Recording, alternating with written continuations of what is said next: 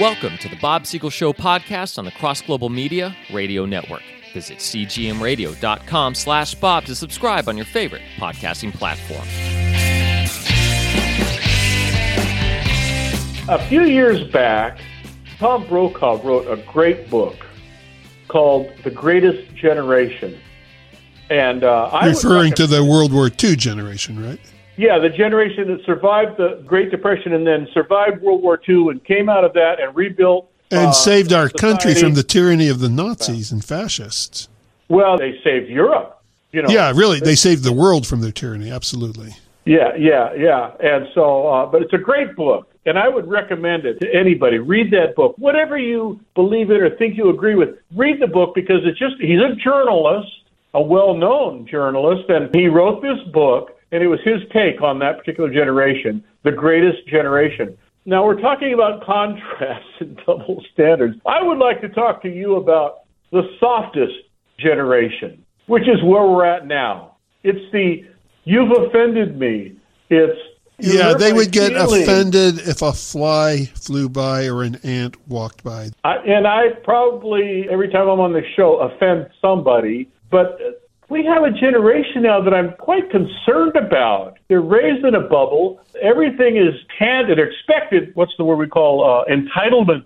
And they're just like, you owe me. The world owes me. Hey, pal, the world doesn't owe you a thing. It was here before you.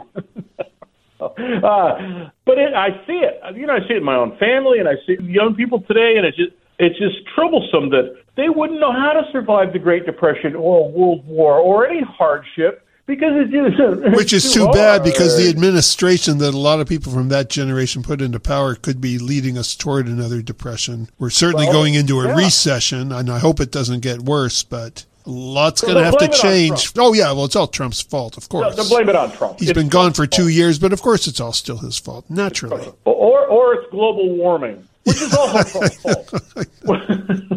If your car gets a flat tire, Jim, it's because of global warming and it's Trump's fault. Both reasons for your flat tire. It, you know, this just popped into my brain. Somebody sent me a video, and it was the cliffs up uh, above Black's Beach up there, Torrey Pines, collapsing. Did you see that? No, I didn't. And that's not far from where this radio I- station is.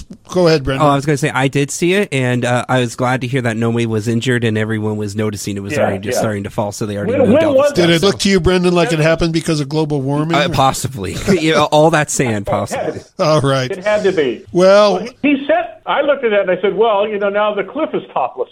So people are afraid to do anything. They're, they're not responsible for anything. And uh, everything hurts their feelings and offends them to the point now where we have certain words that are kind of banned. There are words you cannot use. Or well, they say they're use. banned, but the rest of us don't have to go along with it. When I hear of things being canceled, I'm saying, who says so? We could just say we're not going to put up with this. Yeah, yeah. Well, and I don't. But you know what happens is if you um, are a, a public person and you say something, you're going to get blackballed. You're going to Look again, Jim. You are a public person, and you just did say something. Yeah. Well, you know what? They can all go jump off up here, or stand at the top of a cliff before it falls down. And I'm sorry, that was offensive. And I thank you, Brendan, for mentioning. I'm glad no one was hurt. But it was uh, my parting shot. There was it was up above Black's Beach, so now even the cliff is topless. And uh, so locals, you'll Yeah, that is known as the uh, nude beach of San Diego. yeah. It, But if there's really and, global uh, warming and the sun is getting that hot there, then maybe that's not the best place for a nude beach. I don't know. Just saying. It was the ra- it was the wrath of Mother Nature. Yeah.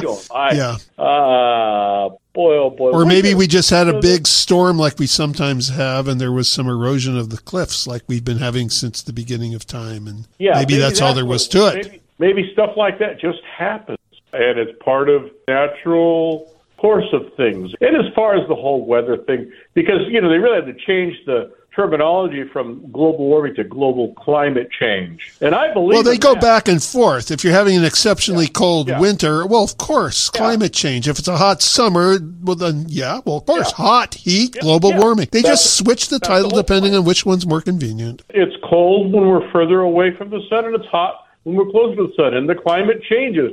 every year. Sometimes I think they just make this stuff up. I'm sure there's an agenda. I'm sure there's There's a lot of sincere people that really believe it, and then there are other people that are just making it up because it gives the government more control of our lives. No matter what they. A couple of years ago, it was oh because of COVID, you can't do this, you can't do that because of COVID. You have to stay Yeah, home. right. You can't go to a movie theater. Why COVID? That may have just been a dress rehearsal for the Green New Deal. A lot of people have been uh, suggesting that. I'm not the first, certainly. I don't know.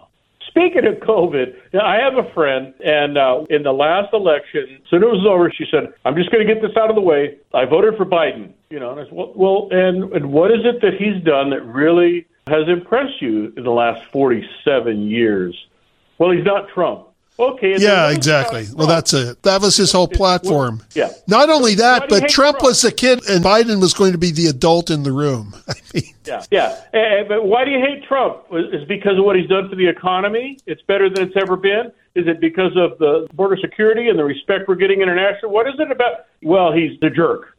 Okay, so you voted based on that. Well, the same person I just saw, and she's a she practices Christian Science, which, by the way, is neither. no, no kidding. Uh, Yeah, you're right. It's neither Christian nor science. They they don't believe Yeah. anything physical really exists. It's all an optical illusion. Yeah, Yes, that but is not taught by. Christianity, and that's not science. But she practices this, and she's a pretty, uh, you know, she goes to church every weekend. But she got vaccinated, and she wears a mask all the time. And I think, well, now wait a minute. If there's no sickness, no disease, it's all an illusion. Why are you wearing a mask? I don't, I don't get it. I Because of the old saying, actions speak louder than words. The way we Well- act reveals how we truly feel and what we truly believe. Yeah. So, so now I've probably offended all of our listeners who are Christian science practitioners, all two of you. Jim, you Um, couldn't possibly offend any Christian scientists listening because this radio station and this broadcast and these microphones and waves, they don't really exist. So None, none of it re- exists. neither do Well, you know their ears exist or their eardrums or the sound vibration. So who could possibly be offended by any of this? But you know what the Christian science practitioner said when he died? This ought to be good. I'm not really dead, and it's not really hot here. Very good.